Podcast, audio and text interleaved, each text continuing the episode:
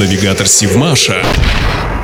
Здравствуйте, в эфире Сивмаш и рубрика «Судостроительный ликбез» с Еленой Воронцовой. Давайте разберемся, что означает понятие поколения атомных подводных лодок. Отсчет поколения атомных подводных лодок ведется с окончания Второй мировой войны, придавший мощный импульс развитию подводных сил. Поколение атомных подводных лодок – это процесс усовершенствования, чтобы сделать АПЛ еще более бесшумными и незаметными. Усовершенствуется реактор, который на атомоходах первого поколения, построенных на Сивмаше более 60 лет назад, впервые в отечественном подводном корабестроении управления был установлен в качестве силовой установки. Оснащается новой системой амортизации приборы и механизмы. Усложняется оружие, находящееся на борту. Так для первого поколения характерна относительно высокая шумность и несовершенство гидроакустических систем. На втором поколении, которое строили в 60-70-е годы, форма корпуса была оптимизирована, чтобы увеличить скорость. Лодки третьего увеличили в размерах, и на них появились системы радиоэлектронного вооружения.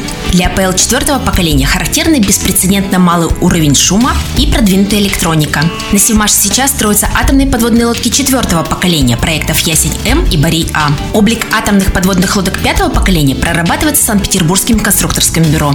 Отметим, что дизельные лодки по поколениям не классифицируются. На Авторадио Северодвинск.